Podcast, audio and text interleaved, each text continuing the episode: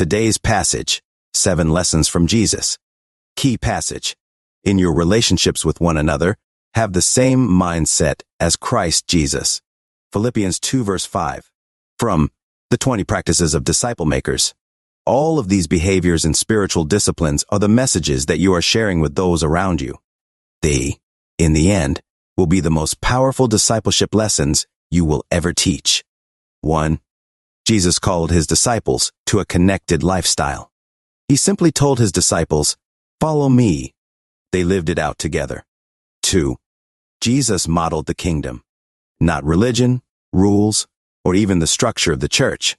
He says to heal the sick and cast out demons. 3. Jesus trusted them early in ministry activities. You can trust because he led the way in this. 4. Jesus helped them to learn from everyday life circumstances. A fig tree, sowing, resting, farming, finances, etc. 5. Jesus challenged them to grow beyond himself. When the 5,000 were gathered, he first asked his disciples to miraculously feed them. 6. Jesus commissioned them to multiplicative discipleship. He left them with this final, important thought in Matthew 28. 7. Jesus left. Are we bold enough to raise up disciples and then send them to carry on without us? Jesus did.